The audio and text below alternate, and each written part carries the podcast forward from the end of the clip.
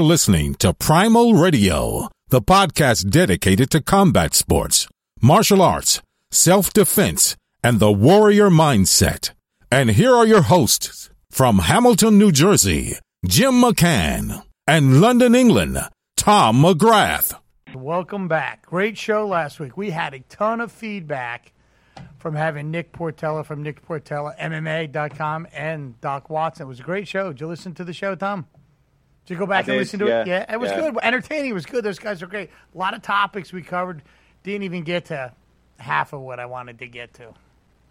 True, true, That's a true. we didn't really t- go through uh, 2018 boxing fights much, which Nah, nah. much to Doc, Doc Watson's disappointment. Ah, so he's so so when we get off the air, so Doc complained to you. Is that what he did? He's he's high. Yeah, he- basically, he's high basically. maintenance. Well, he can come back on next month, and we'll just keep him alone and talk about boxing. Good lord, our guests are becoming demanding. They want like water on, yeah, a certain degree temperature and M and M's. You know, only yellow M and M's or some shit like that. Yeah, but anyway, we got great feedback. Nick put it out there on his website. Uh, and he's got he's a blogger, gets uh, quite a bit of uh, a big following over here in the U.S. and um, certainly in the East Coast, and uh, a lot a lot of positive feedback. So uh, a lot of views and listens as a, a direct result of him. So we want to thank him uh, for being a part of that. But anyway, I, I want to take care of some business real quick before I get before we get our guest on. Um, you can hear us every Saturday night, 9 p.m. UK time, 9 p.m. New York time on HamiltonRadio.net. You can hear us on Spreaker. You can hear us on iHeart, iTunes, Sonos, YouTube, SoundCloud, and Amazon Alexa. Uh, you can just download it, listen to it. Make sure you like it and share it because that seems to matter. Um, coming up January 20th, uh, Primal Promotions will be having our a big boxing event with the WBF and NFF promotions. That is only 10 days away at Primal Gym. Our my fighter Scrappy Bunch will be fighting Kevin Serrano for the 141 pound amateur world title and the co-main event. Uh, Evan Holyfield, son of Evander Holyfield, will be fighting Nazir Parker for the 152 pound title. Um, pretty excited about it. I had my co-promoter come in last night, and we are kind of laying out the logistics of what was going to happen with the fight, uh, the ballot card, so on and so forth. Everything's uh, doing great, getting tons of calls. Real good excitement for, you know, is an amateur event, but it's a bigger amateur event, so it, you know we'll probably have you know, you know 500 people there, which is pretty good size. And uh, but anyway, that all looks good. So if you are in the Hamilton, Trenton, New Jersey area, give us a call at 609 584 8500 for tickets, or you can get a hold of me at 833 44 Fight. Um, either way, you can get a hold of me. Uh, you can check us out on Facebook. You can go to the webpage, and they'll give us you ways to uh, you can uh, buy tickets for the event. The next thing is March 17th and 18th. That's the Primal European Camp in Ninove, Belgium. Uh, getting a lot of uh, good, you know, positive feedback for that. I'm actually already in the process of looking for my tickets to come over. Tom, did you buy your tickets to go to the event or? Not, not yet. Yeah. I'll have to get my flight sorted. Oh, you're first, fl- you're one- flying, one do you- at a time. You, you don't take a train, you fly. Oh, to Belgium. Yeah. Sorry, yeah. No, I was, I was talking. I, I was thinking of your uh, the fight at the end of January. No, um, yeah. Sorry, yeah. That, that's all booked. Yeah, That's all all done. Don't, don't worry. There's uh, I think 18 of us coming. Wow, must be exciting.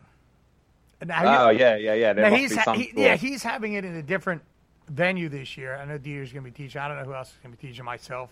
And uh, but hey, he he's got a lot, so you can get a hold of me at the gym t- to find that out. But anyway, I had to take care of that business because I have a tendency to forget it. But our next guest, Tom, do you want to do the honors? or Would you like me to do the honors? Oh, you do it, Jim. Oh, do. I I figured you would have written up one something and prepared something special. But actually, funny, I went back and listened to an old show the other day and was um, listening to your uh, your intros. And the best one still to this day is the one that you just improvised off the top of your head, which was Lockloy. So just a thought, buddy. Just a thought. All right, so here it is. Oh, is. Next guest I've known for quite a long time. He's a really, really talented martial artist. He's a writer. He he dives. He's been in a lot of different worlds. Um, he was a SWAT commander, a, a paratrooper. Um, he has uh, worked as a counterterrorism consultant, a bodyguard, written books. Um, he's a strongman, which is a fascinating field to be involved with. Um, I've seen this guy do some uh, pretty uh, amazing things. He's even got world records out there. Anyway, uh, let us welcome the one and the only Mike Gillette. Michael, how are you doing, buddy? Doing great. Thanks so much for that. well, look, I, I, worked on that for about five seconds. yeah, it was yeah, not yeah, so bad. You've got though. skills. Well, I think so. Hey, are you still living in Vegas or out that way? No, haven't uh, haven't lived in Vegas uh, for uh, almost six years. Oh, where are you living now? But a lot of the things that I do still take me back to Vegas Yeah. with such regularity that uh, a lot of people are uh, of the impression that, that that's where That's I'm at. that's where you're at. Yeah, yeah. Yeah, I actually live in the Midwest. It's it's the the land that uh, that I grew up in, and it's uh, it's peaceful here, Jim. It's uh, it's nice. It's. So you, out of out of now, is your, is your wife still a pilot? Yeah, she is. She's uh, she's an EMS pilot uh, these days, and uh, she's she's off at work this week. She works one week on, one week off, Really? and uh, yeah, she's just a you know, total total ninja. You know, flies out to the middle of nowhere all hours of the day or night, picks up people that are in in dire need of something because it's it's expensive to go by helicopter. Yeah, I, I got to have some money. I've I've never been in a helicopter, so Yeah, yeah. You don't want to be in one of hers. No. You know? Tour, tour helicopters are fine, but you don't want to be in the gurney. No, that, yeah, I guess that's probably a, probably a good thing. But anyway, so what we're going to talk about, we, we're going to I want to go over a bunch of stuff on your sites and stuff. Now, my connection to you is how I originally met you was through a mutual friend of ours, which is Hock Hochheim, who was on the show a couple weeks ago, and um, and he's look as a result of him, as I said the other week, that's how I guess people know me and so on and so forth, and how I've gotten to interact with a lot of great people. How did you meet Hock? Was it through? Um, I met Hock. Uh, this is a this is an hour show, right? This, yeah, Okay, it could be I'll- 2 I'll hours. give you the, the, the shorter version. The shorter Um, you've uh, you've been uh, close to Hock in recent years and had a lot of adventures uh, with him in recent years. Yes. I, I was more on the, the front end of his ascendancy uh, to uh, notoriety, I suppose. I gotcha. Um, I actually became aware of him. Uh, it was the, I think like the the March April version because they came out once a uh, biannually, uh, bi-monthly. Okay, one of those. They're, they're bi. Uh, Tactical Knives magazine, Yeah. and uh, there was an ad in there, half page ad for a book called the Knife Fighting Encyclopedia. I said, do "Well, own that book. This? Yeah. and uh, I was literally just about to depart to do some uh, one-on-one training uh, in California with a very uh, notorious uh, JKD practitioner, Yeah. whose name I will omit out of courtesy because, gotcha. You want me to do it despite his you? troubles, I like the guy personally. Yeah, sure. No, I know. Um, you know, so I I thought, yeah, I'm definitely going to look into that when I get back. I get Yeah. back, and uh, you know, internet is in its infancy. So this is back when to get an info packet from this guy I'd never heard of, you had to send a five dollar check. In a self-addressed stamped envelope, it was like I was sending away for a prize Right. from a cereal box or something right, right. and That's so uh, but- great. But, I was intrigued about the I was intrigued about the book uh, because it looked huge, and there there was no equivalent uh, to it. You know, I had uh, the only knife books that had ever existed, as far as I know, were like the red Ecanis book, which you could buy at the bookstore, the black one, which I owned. Uh, that I picked up at a used bookstore in 1984 for five bucks, um, and lost before they became like worth hundreds of dollars. And then I believe uh, LaTourrette, the the Kempo guy, had a knife book, but that Uh-huh. was about it. yeah. Um, and so I, I was interested in that and just who this guy was. Mhm. And I got this this info pack. It was just a bunch of randomly xeroxed documents, rank certificates, little bio sheet, uh, a flyer about the book.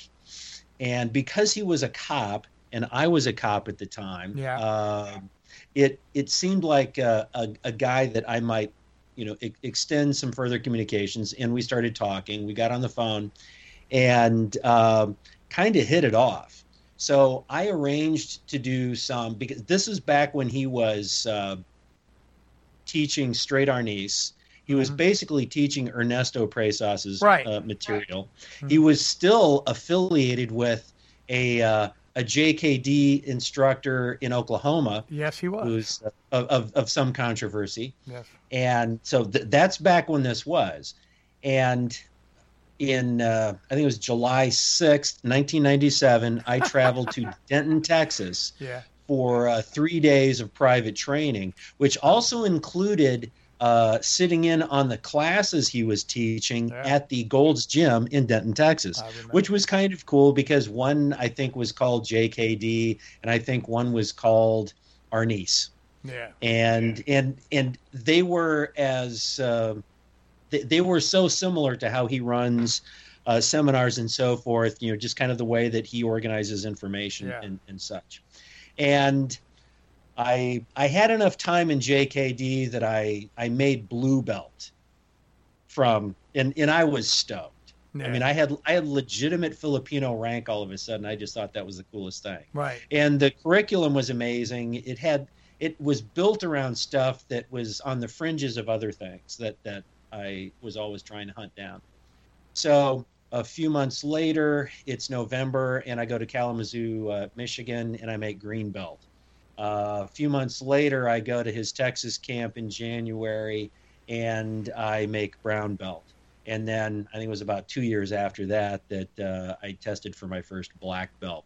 And uh, you know, we uh, we had all manner of adventures. That was back around when he was starting to run the magazine. Right, the Uh, I was the one that uh, pushed him into the TRS project, and and did Oh, the, the yeah. original introductions to to nail that down hmm and um, it, it just kind of went from there. You know, we uh, I, I think both you and I have had uh, some some travel dates with uh, that gentleman. Oh, and one of the things that's interesting about Hock, and, and then we can move on if you care to, is is as you said, Hock is a real catalyst for connectivity No doubt. so many Mm. people have become enjoined uh, because of that mutual interest. Yeah. One of my very best friends, who was another sort of martial arts nomad from Iowa, who I, I would never have known otherwise, I met him. We've uh, we've been, you know, rocking and socking for 20 years now Yeah.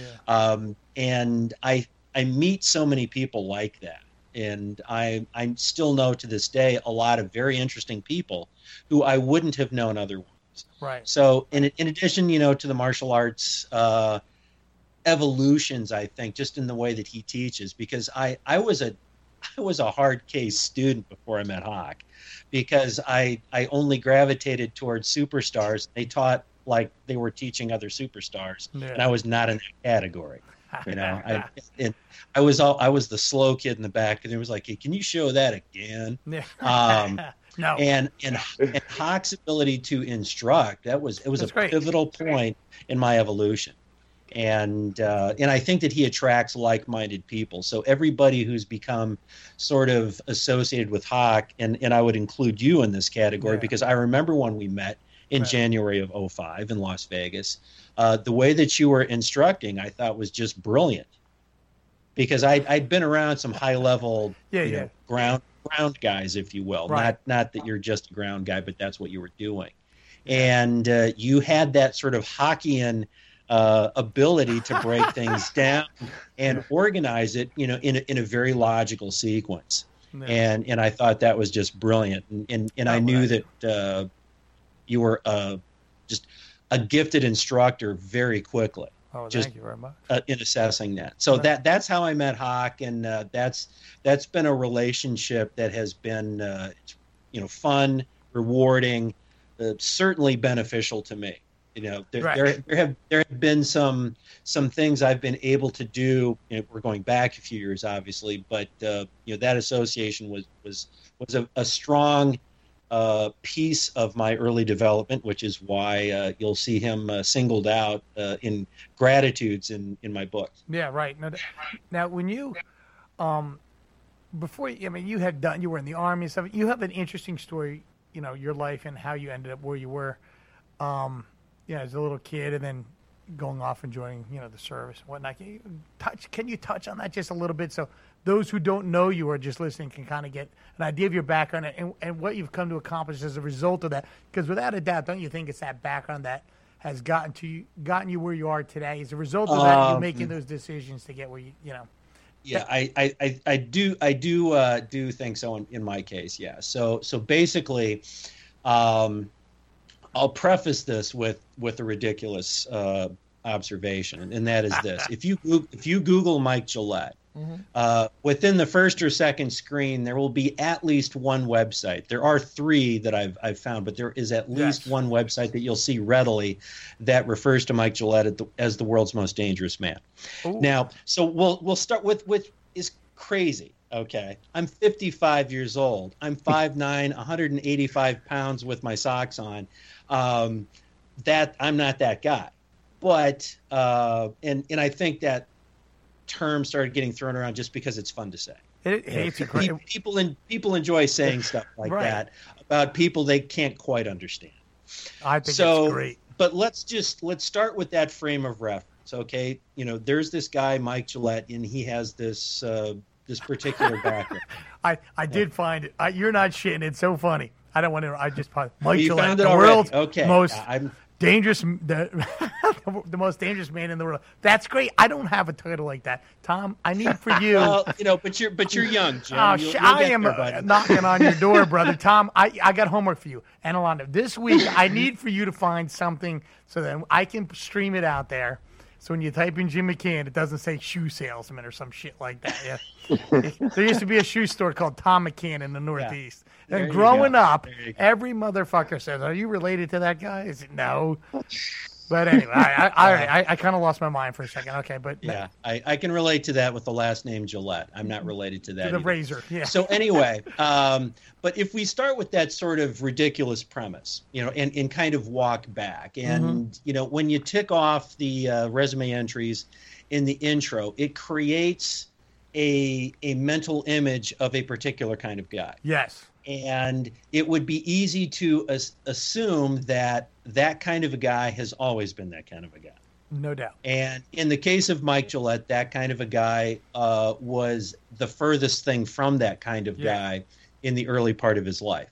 So, yeah, in my case, uh, th- things were difficult uh, as soon as I was born.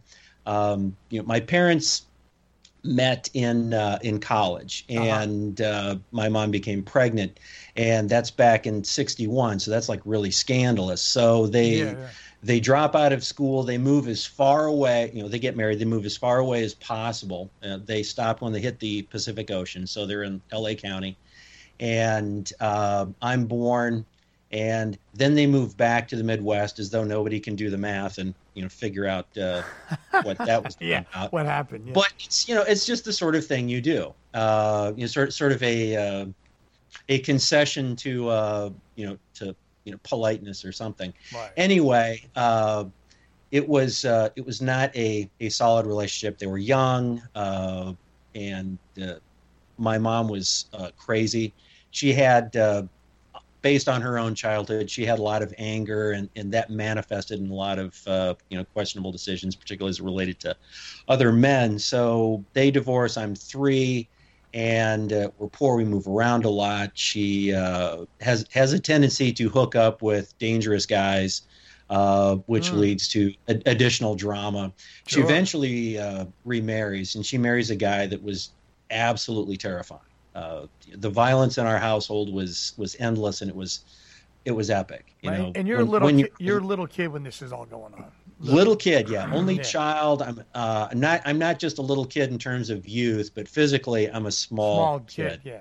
and uh, you know weak and and just terrified all the time because when when you see the most important person in your life get punched get choked Yeah. get kicked you know on the floor It's terrible. uh, it sticks with you and and it was just constant and uh, substance abuse was constant and moving was constant you know so you're constantly the new kid right. uh, kids make fun of you at school because you're wearing the same clothes every day um, there was not a lot going on that uh, felt good or felt positive yeah.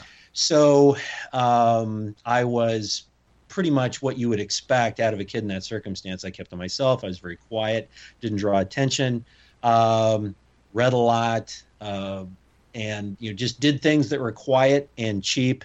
Uh, and over time, as you know, violence increased, and uh, after one particularly epic fight, um, my wife was being choked, or uh, my my stepfather was uh, was was choking my mother while simultaneously beating her head against the wall. Wow! And she wakes up the next day, a little dizzy.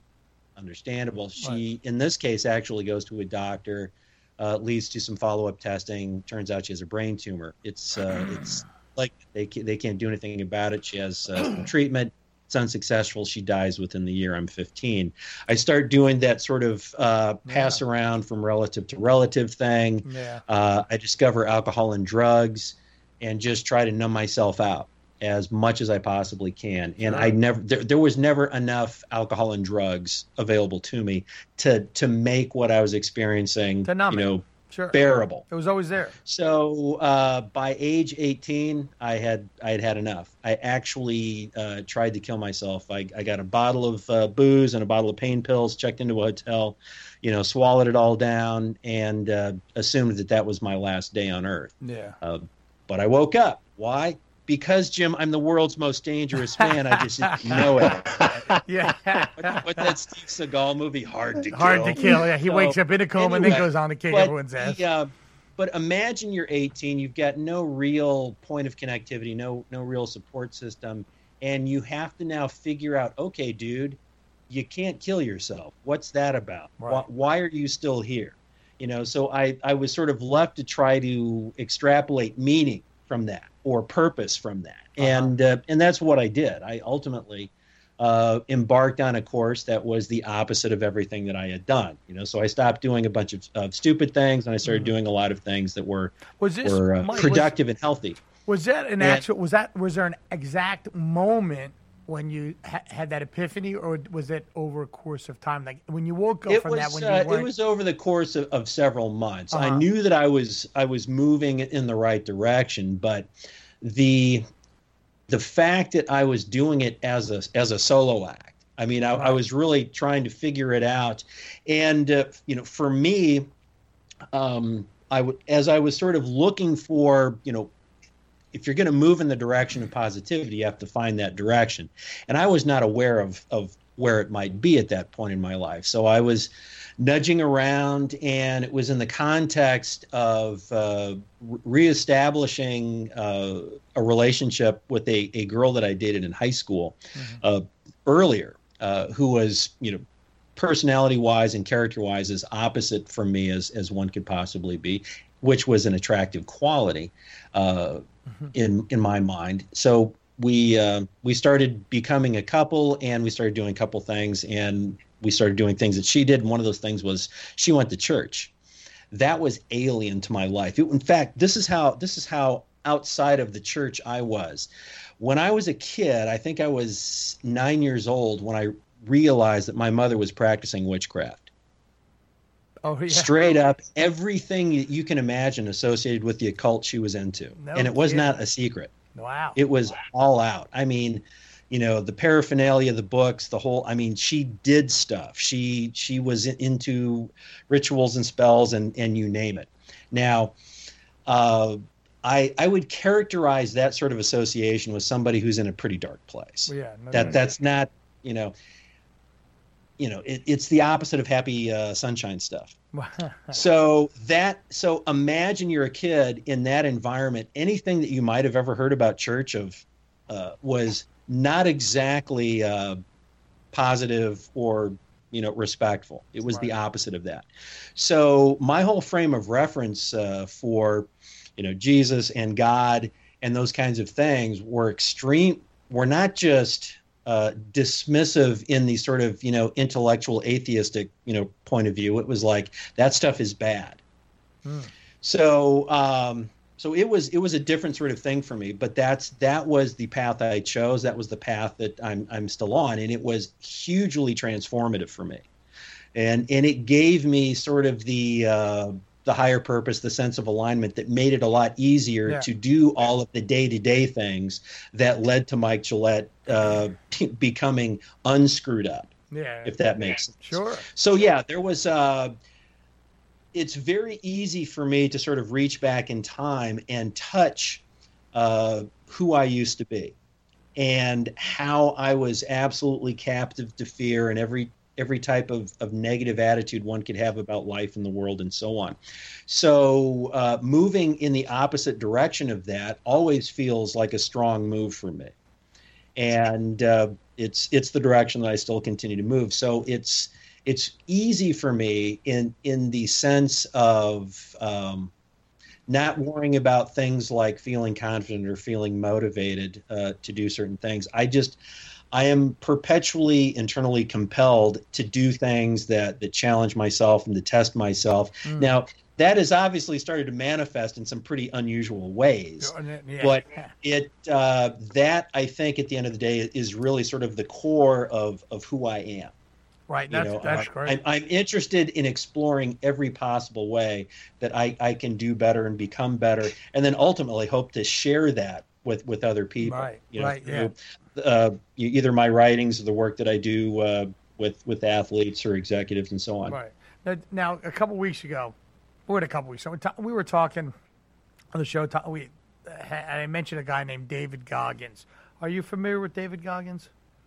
Only heard of, Yeah, and but he, uh, well, so but he, beyond that, no. Yeah. So he's in a, you know does extreme endurance sports and and, and very much what you were saying is he, he, you have to get outside yourself. He said the only way to grow, at least in his opinion, is to suffer and to put yourself through these things in these tests and oh, and these trials to, to get to that next level. And uh, I just thought that was an interesting connection for just what you were saying. That you, you you're willing to test yourself. So many people are not willing to put themselves out of their comfort zone. So hence they just Just, one one thing, add, adding to what Jim's saying Yeah, there. sure. so, Um, David had gone through a lot of adversity. Right. I mean, you could, actually draw quite a lot of parallels between your early life, Mike, and also Okay. what he's gone gone on to achieve. He's got like the world record for the most uh, pull-ups in, in 24 hours. He's done 4,025. Okay, stuff like yeah. now now I know I have heard of him.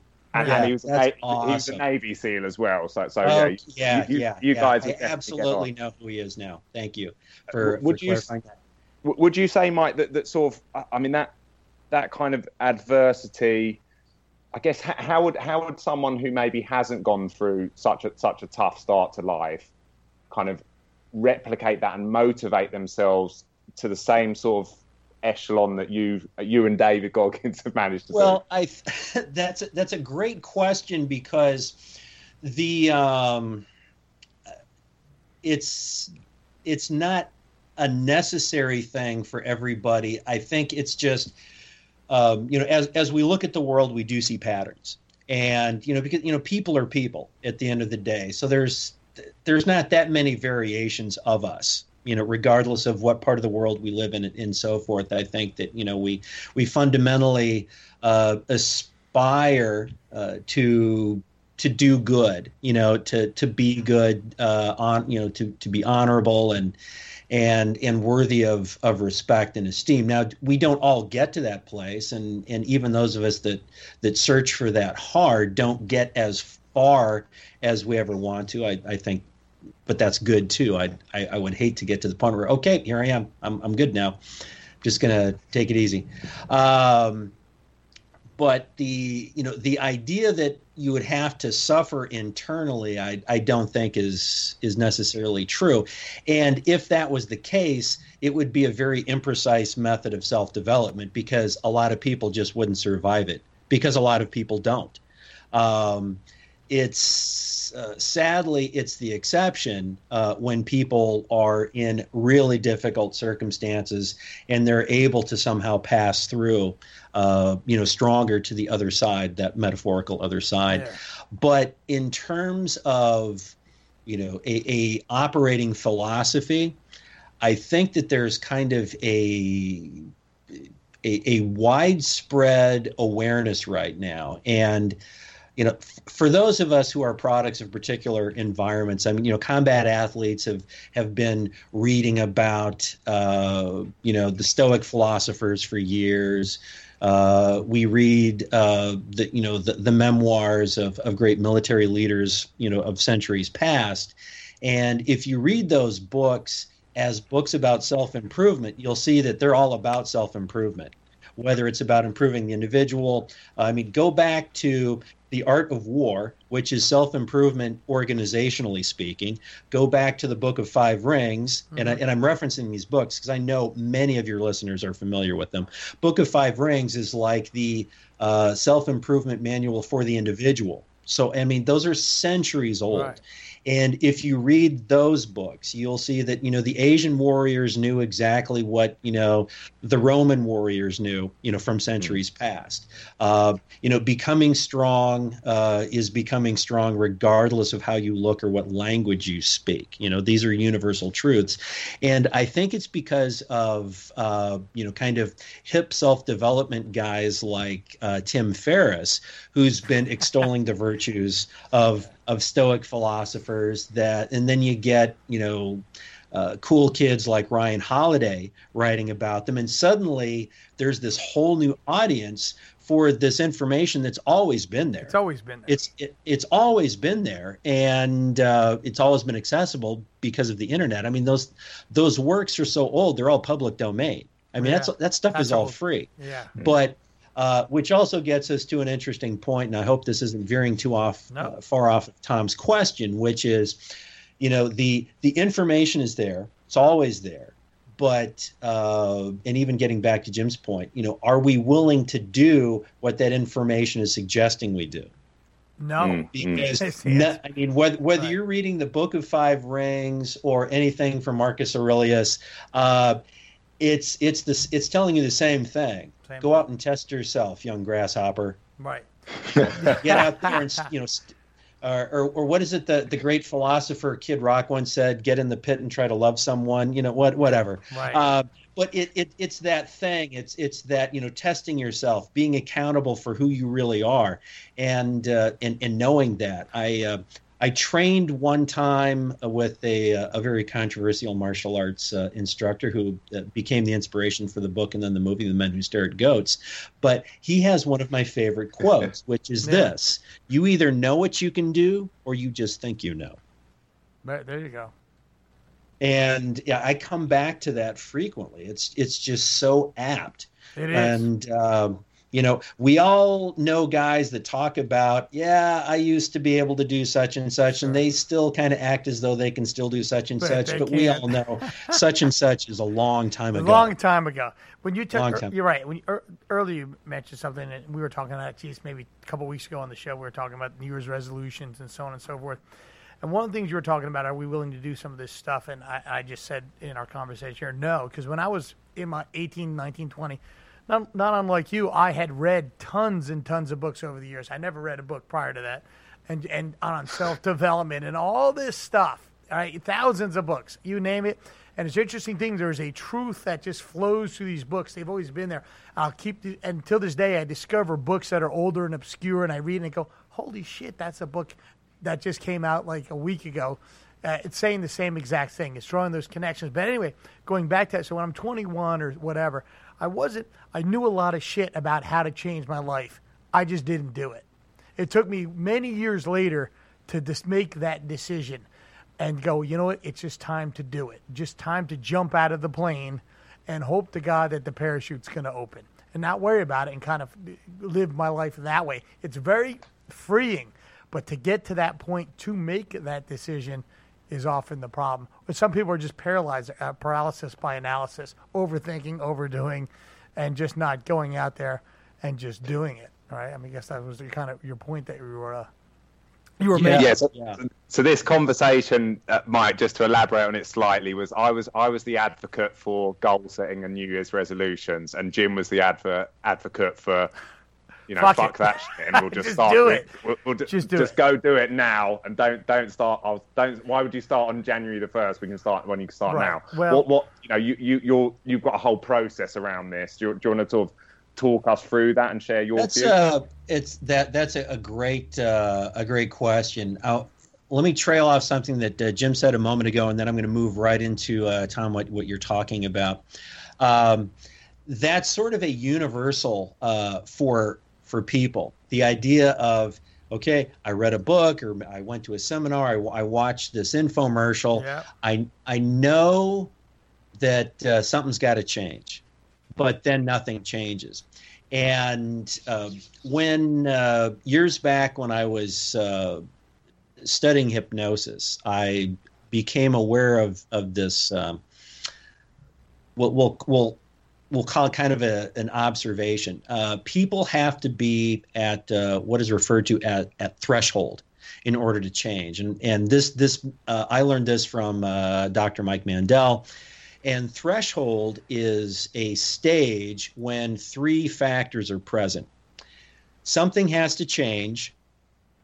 The thing that has to change is me, and the time for change is now. Mm. If those three things aren't all present, change will not happen. So let's let's use a real obvious example. Somebody's a cigarette smoker. Now there is nobody alive who isn't intellectually aware that cigarette smoking is not helpful. Right. It's just not helpful. There there's no doubt about that. Um, so how is it that there are so many people who still spend a lot of money because they're expensive on on cigarettes? Well, because they want to, for whatever reason, they want to. And uh, you know, some people like to say, "Oh, nicotine, it's it's hard to kick. It's like trying to kick heroin." It's like, no, that's BS. Because there are nicotine patches, there are nicotine gum. If it was about the nicotine, everyone would would be able to quit and quit quickly. But it's not about that. It's about behavior. People Yeah. have rituals associated. When I wake up, I have a cigarette. You know, as I'm driving to work, I have a cigarette. You know, at 10:25 a.m., I have my first cigarette break. I smoke two cigarettes at lunch. You know, and they've got all all of these ways that they've built uh, cigarettes into their day. Um, you know, it's it's it's about habits and, and attitudes and so forth. So they know back in their mind, okay, the cigarette thing is not good. Uh, they they have the intellectual awareness of that, and they know that it is them that is smoking. So they know that you know it would be helpful if they stopped. It'd be they'd be healthier. They'd have more money, but they're not ready. And until Right. you're until you get to that third point of threshold, it's it's got to be now. It doesn't happen. You know, yeah, I know I should I should lose weight. It's it's me that's carrying this weight. Okay, so I know I should lose the weight. It's it's I'm the one who's affected by it, but I am not ready because I am not giving up Krispy Kremes or you know whatever the the thing is.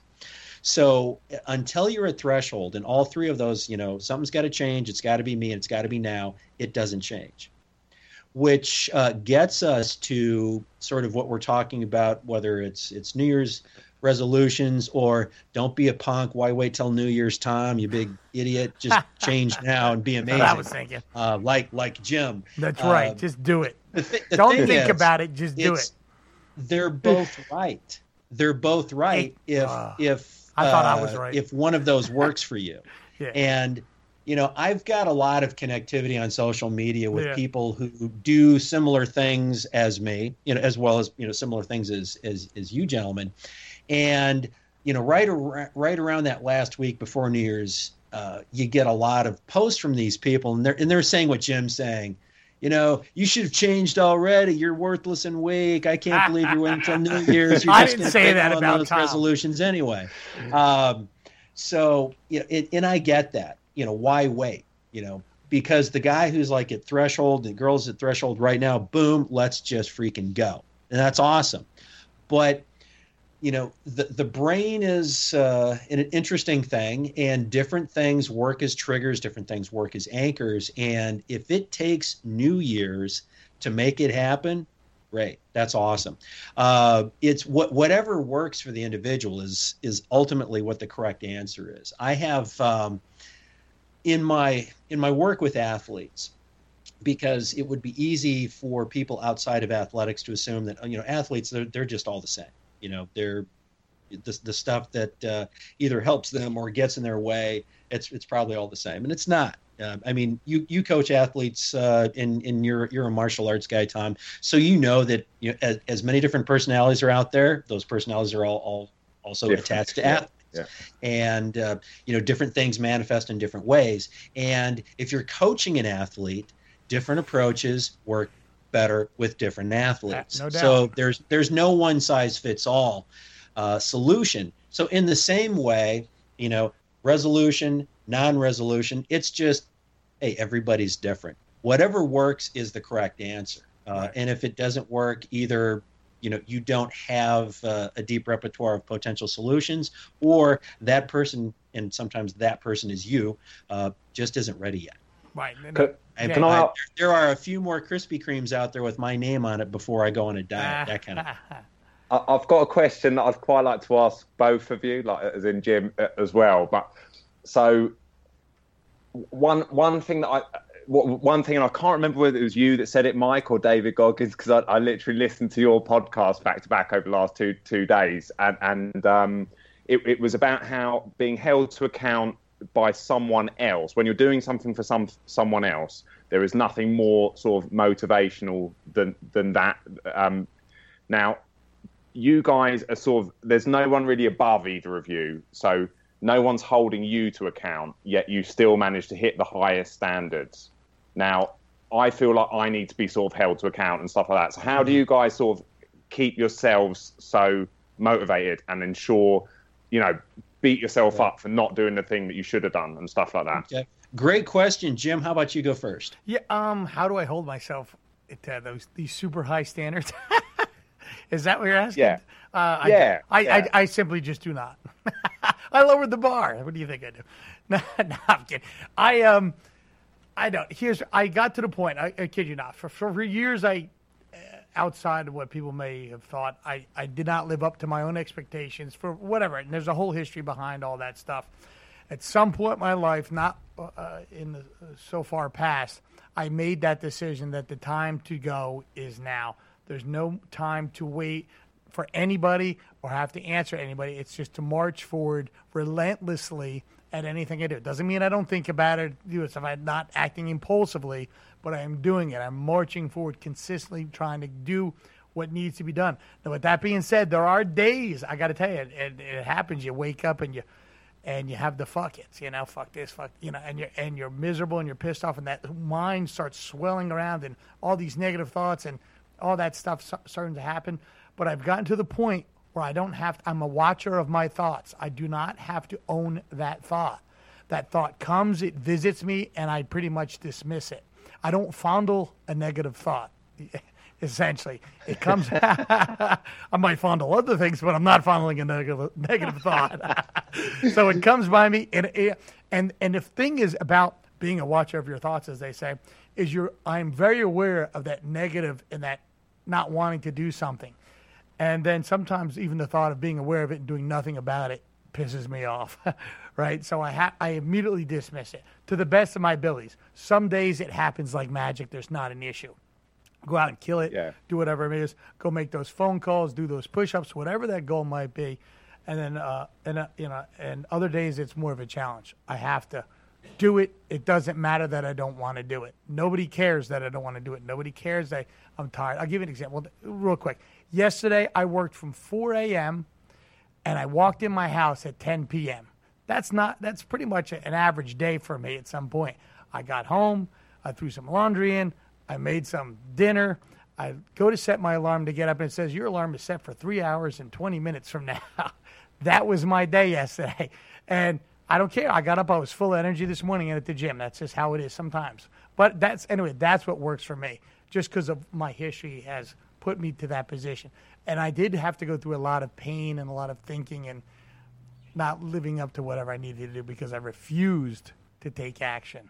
Right? Knowing is not enough, Tom. Right? You must what? Yeah. Right. Yeah. There you go. Yeah. All right. That was beautiful. yeah, that's good. That's good. You obviously had your threshold. Yeah, not not bad, Jim. Not bad. Um, I think the uh, as as that relates to me when because it's it's this is a really interesting premise. The idea of if if you're at a point where you're not really answering to anyone uh, with respect to how you spend your time. Uh, you know what we're all part of a club, so to speak, where we're all kind of, you know, in the upper echelon of our respective fields of endeavor. And uh, that's cool, but it, it also can lead to uh, an outcome that I, I've seen a lot. I've, I've seen guys at, at the tippy top, and once they got there, everything just kind of went on autopilot, yeah. you know, and, and suddenly they became, you know, as each day goes by, you become further separated from your past excellence because you know your excellence is literally residing in the past. So, uh, not wanting that to happen to me is is something that uh, you know compels me onward. But I think it really is is a little more simple than that. Early on in my uh, law enforcement career, I became a you know credentialed trainer of something it happened very fast. And I found I had an interest in training. I found I had an aptitude for training, and that led me to more of those types of credentials. Uh, to the point where in 2001, when I left active law enforcement, I was verifiably the most credentialed tactical trainer in the United States, hmm. which probably means the world. Uh, that, it's just a lot of paper, okay? Uh, but the, the, but what that did for me uh, in internally was create a level of accountability. Because when you are the man, you know, and you can be the woman if you're a, a, a female expert in something, but uh, I'll, I'll, use Jim because I'm familiar with Jim. When Jim shows up uh, at some overseas event, we'll say Belgium because I know that's upcoming. Um, there's an expectation that you know Jim is the man and he has something of value to share, and he can communicate that value in real time physically.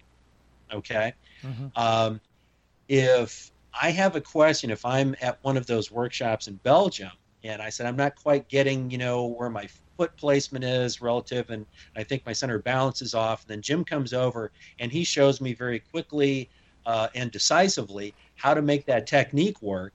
Um, that that validates my perception of Jim if Jim came over and had a hard time explaining it and he seemed kind of, you know, physically off and, and it, it didn't flow, I'd mm-hmm. immediately question, you know, well, why why is Jim the guy in the in the front of the room? Mm. Right. That uh, you know, my perception wouldn't match up with what I was experiencing. And Jim knows this, you know, as an expert. You know, Tom, you know this as as an instructor. So you whether you're conscious of it or not, that's that's in the back of your mind and it, it's holding you accountable once you assume a particular mantle if you have any integrity at all you have to hold yourself to a higher standard yeah that yeah. never goes away until you stop doing whatever the thing is now in in my case once upon a time multiply that thing across all of these subject areas um, i had to be on my game in, in all of these different realms you know, for some pretty demanding audiences. Yeah. And that has led to because I don't really have to do that now, other than I mean, the way that it, it, impacts me now is is in the marketplace. You know, uh, in the in the public arena of of just maintaining credibility. Anytime I put myself out in a particular area, uh, I have to be willing to withstand the scrutiny associated with that because right. you know every, everybody likes to throw rocks and and you have mm. to be mm. able to withstand that so uh, you know if you can't withstand that then uh, you're you're going to fold up and, and go away so in order to be whatever mike gillette represents uh, to people you know in, in present day i have to do the things regardless of, of the fact that nobody's other than me is telling me to do those things you know just a, a, a, different variation of what, what Jim was describing. But it's I think it's probably common to all of us and, and probably common to many of your listeners. Um, yeah. If you are going to declare yourself publicly as a student of this or an instructor of that or a devotee of, of such and such, um, you've got to be uh, willing to to be that person with integrity. Mm. Uh, I mean, you know, go back to the uh, you know the Musashi example. Everybody wanted to test that guy. Well, he was ready. Yeah, right. So Yeah.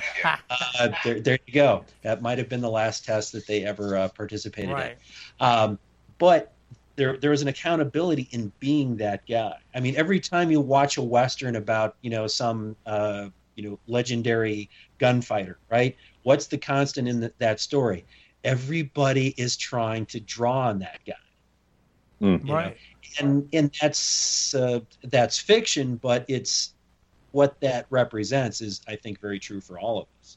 You know, everybody, you know, and now sometimes you know trying to outdraw someone is you know negative comments on a YouTube video or whatever. I mean, you know, the technology has changed how that manifests, but human behavior is human behavior, and, and that that's how it goes. So you know, for me, it's it's an integrity issue. Right. If uh, if I am putting myself out there, you know, in, in the public space as uh, somebody who has something to say about a particular thing, I better have something to say.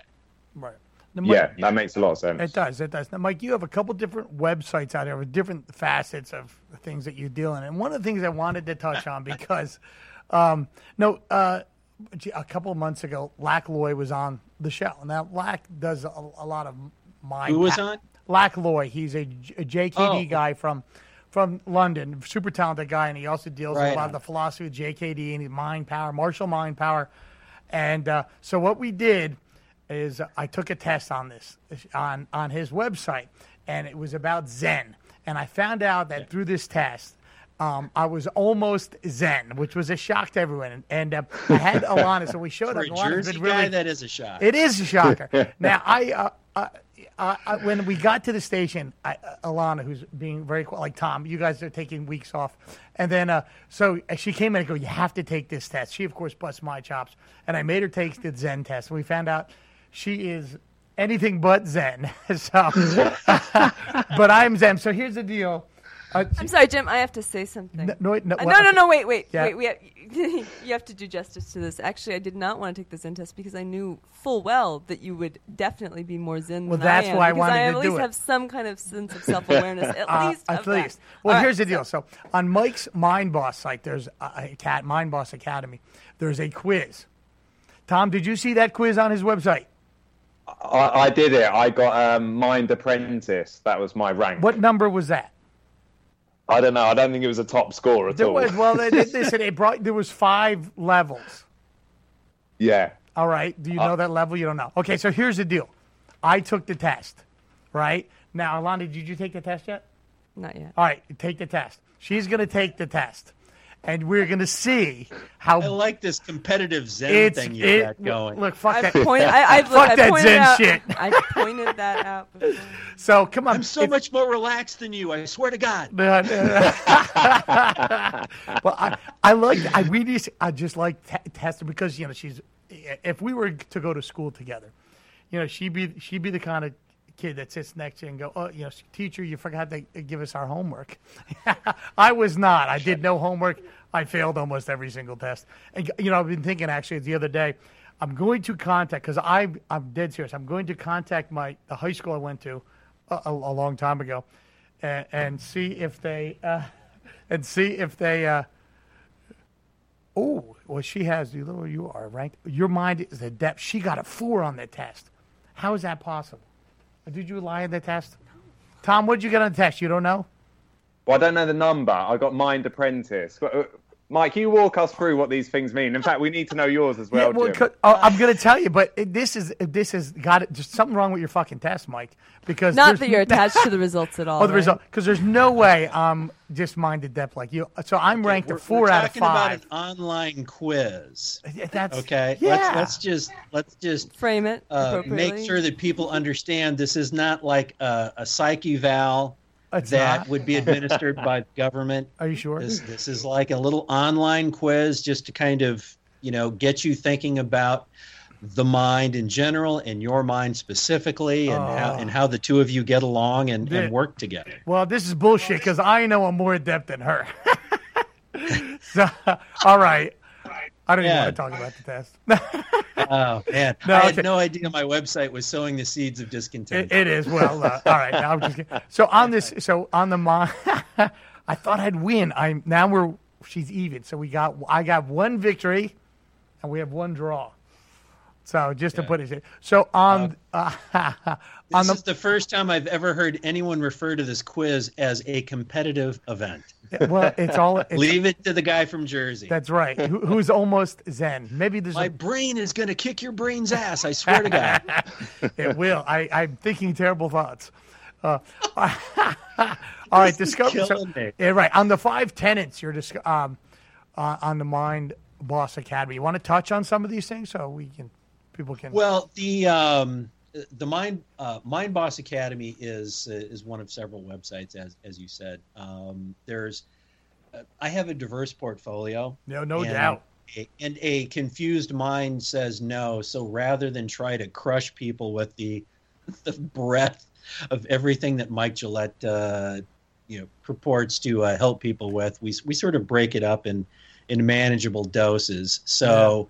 Uh, you know the self-defense video stuff that lives one place Right. uh, and you know strength training product lives in another place and strength psychology which is a product lives in another place and, and so on uh, mind boss academy is a, is a fairly recent uh, manifestation of what i'm doing and, and it's it's largely the brainchild of, of somebody who's uh, been really helpful for me in, in terms of organizing things to uh, impact uh, on, a, on a wider basis because you know I'm an old school guy. I grew up, you know, teaching live bodies in in, in rooms, you know, in, in physical spaces. That that's where I get, you know, my best work done. Yeah. But that's an expensive way to go about it. So I have over the past few years tried to find ways of of sharing sort of the uh, the non-denominational truths, the the truths that can sort of cut across uh, lines of you know I don't care what part of the world you're from, male, female, what your job is, you know, are you still a student, those sorts of things. So Mind Boss Academy, you know, the, the term obviously comes from my book Mind Boss, which is actually uh, going through its uh, its first uh, revision because in the past couple of years I have adjusted a lot of what I do, uh, and a lot of that work uh, comes from the stuff that I've done with athletes because the the ability to test an athlete's success uh, can, if they're in season, that can come pretty quickly. Yeah. So if I've been working with an athlete uh, for a few weeks and there's an upward trend, it it can identify itself. And the fact that I've had upward trends in just a few weeks' time is uh, I've been, I've been very fortunate with the the approach that I use. So. Uh, I've I'm recalibrating all of the uh, the things that I have done, uh, whether athlete, non-athlete, into a, um, I think, a more structured process. You know, all, all of these uh, these books that we've all read over the years, um, you know, can be great if you can make sense of them, if you can give shape to to the the methods and ideas. Uh, and oftentimes they're kind of like, uh, I mean, imagine getting a uh, a martial art book and it just had you know 68 different uh, arm locks okay? Well which one is the best one? Which one is so impractical and low likelihood that you probably should well you don't know So you either just grab a few that you just randomly grab, or you try to test all of them, which is not particularly time efficient. And that is how a lot of uh, self improvement material uh, still is, is sort of being propagated out there. So trying to take everything that I might potentially do with you know different people over a period of time and consolidate that into a sequentially logical uh, process is is sort of the, the the latest and greatest endeavor that I've been involved with really in for almost the past year. So if if you look at Mind Boss, and Mind Boss is kind of a, a one stop shop. It's Yeah. it's to get you thinking about your mind differently, and here here's some quick ways for you to start engaging with it hopefully in, in a more productive way. You know here's some things that maybe you do and you didn't even realize you do and they're not helpful. Uh, here's some here's some ways to kind of reverse that. So it's uh, it's good material. It's it's more of a handbook. Uh, what uh, Mind Boss Academy is is really sort of the the entry point for uh, a, a, video program, which is about six and a half hours long in, in, terms of material, and it and it goes through a sort of a nine stage process, if you will, uh-huh. and. Uh-huh. I've I've kind of adjusted the central point of reference, and and maybe this will resonate uh, with with you gentlemen. It uh, because I engage with a lot of uh, and, and tell me if I'm getting off off track, uh, but I, I, engage with a lot of coaches. You know, my athletes are struggling with this, or I've got a couple of athletes in particular who are struggling with that. You know, and coaches say things that coaches have been conditioned to say over the years like you know my my athletes aren't motivated or my athletes don't have confidence my athletes need confidence. And most people would assume okay that that sounds pretty reasonable. Uh, but the the mike gillette paradigm has always been kind of in opposition to those those two notions mm-hmm. um, which is you know well I, I i need to be motivated no you don't you just need to do the thing Stop right. waiting for a feeling. Motivation is a feeling. What if you don't feel motivated? You're not going to train?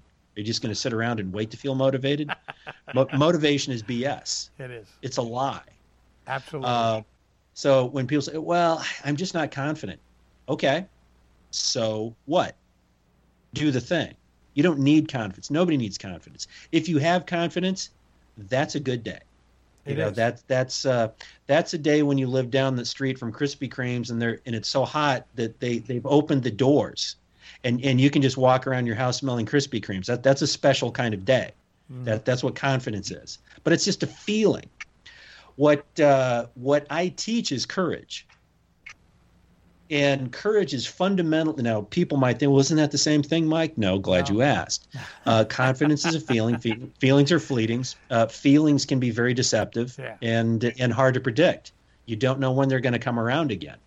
You know, a feel. You know, confidence is like the ice cream truck. Well, if he doesn't come around today, that's going to suck. Right.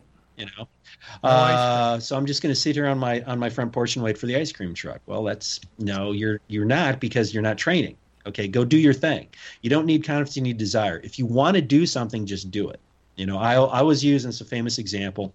If uh, if anyone wants to look up my mental training series on the Title Boxing website, mm-hmm. uh, I walk through this and, and I talk using this example with respect to confidence.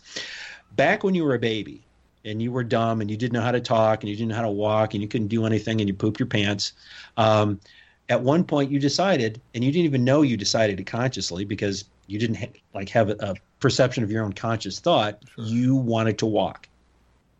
So you started trying to teach yourself to walk. You didn't wait to feel confident because you were intellectually unable to grasp the idea of what confidence is. So there you are. You try to stand up, you fall down. You try to stand up, you fall down. You get hurt. Does that dissuade you from trying to learn how to walk? No. What do you do? You hurt yourself while learning how to do this complex mechanical skill. You have zero confidence. You have desire, desire only. And that desire propels you despite your unsuccess, despite the the injuries and the pain. You know, and if people are laughing at you and, and you've got some sort of idea that people are laughing at you because you're falling down a lot. You know, the adults in your life you trust. I mean, if you have, you know, crappy people around you, hey, let's laugh at the toddler who can't walk.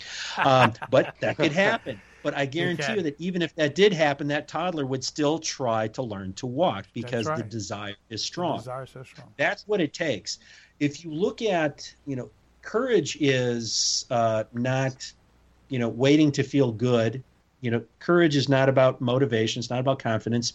Look at it in the in the battlefield context. When a soldier earns an award for courage, what were they doing? A, something dangerous. B, something that probably terrified them. They didn't wait till, well, I'm just going to wait till I feel super good and confident. Right, motivated to do You know, it. meanwhile, you know, men are dying. Okay. So courage is what you're willing to do because you have the desire to do it. Now, their desire was, you know, to do the right thing you know under the worst possible circumstances it doesn't matter where the desire is coming from it, you know the desire is the is the that's the catalyst you know encourage is simply your willingness to act and once i realized that that's what i was teaching athletes and that's different because a lot of people within the you know, performance realm or, you know, the sports psychology realm are sitting around trying to impart drills and in, in techniques for building confidence and improving motivation. Um, and even if you l- build confidence and motivation, those are weak. The, those are weak drivers. They are. That is a slow engine. It's an unpredictable engine. It doesn't start on cold days. That's right. Courage is all, all hour, all temperature, all circumstance. It's it's independent of that. If you can build courage into students, you know, maybe at-risk students, you know, in a, in a troubled uh, school where you know academics are really suffering, you know, if you can just get kids willing to try, you know, to be courage, Yeah. courageous in the context of arithmetic, you know, you you deal with sports fighters, so you know what a courageous fighter looks like, and if you have ever thought to yourself, man, I wish I could teach that to this fighter. I wish oh, I could teach every that to day that fighter you think that right? the dedica- right? Absolutely. So that's that's ultimately, um, you know, in a very elemental context, that's what I teach now. And when I realized that's what I was teaching, it kind of uh, created a- great deal of, of clarity for me. So you know, I mean, I, I literally I have a what I refer to as the courage uh, continuum My, you know? So there's there's clarity you know you have to figure out what what is your thing? What's what what is your driver? You know what do you have desire for? You know so there, there's clarity then comes conduct the things that you do and then comes consistency you know the systematic application of those things. And hopefully that leads you to a point of and it's kind of a mouthful but what i refer to as consequentiality that's the meaning you know it's the purpose part of what it is that you're doing it's- you know, I'm, I'm working with a female wrestler right now uh, who is training for the 2020 Tokyo Games. Tough, tough athlete, very smart, and uh, she she doesn't just want to wrestle successfully because she's always wrestled.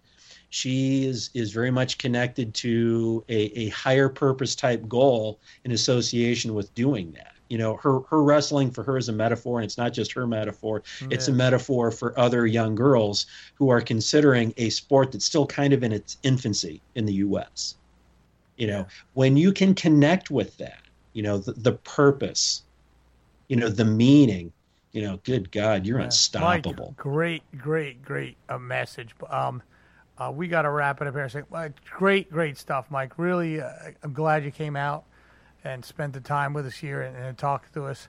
Uh, Mike, how can people get a hold of you? How can they find your, your products? You want to promote a, a particular site? All your sites? One of your sites? What's the best way to get away Uh, and get a hold of the world's most dangerous Probably man? the, the simplest way to is look for me on social media. Yeah. Uh, you know, uh, on, on Facebook, and Twitter and Instagram and Yep. you know the usual, usual suspects. Uh, there's uh, the websites are always kind of in flux and they tend to be sort of specific to a particular product. So it's almost easier for people to just sort of uh, notice me on, on social media where it's easier to find all of the, uh, All the links.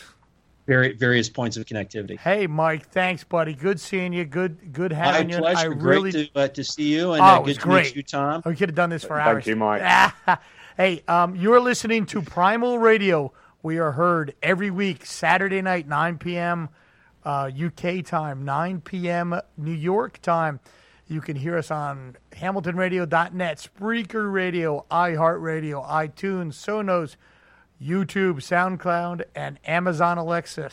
All right, guys, that was another great show. Fantastic. Mike, thank you so much. Everyone, peace out.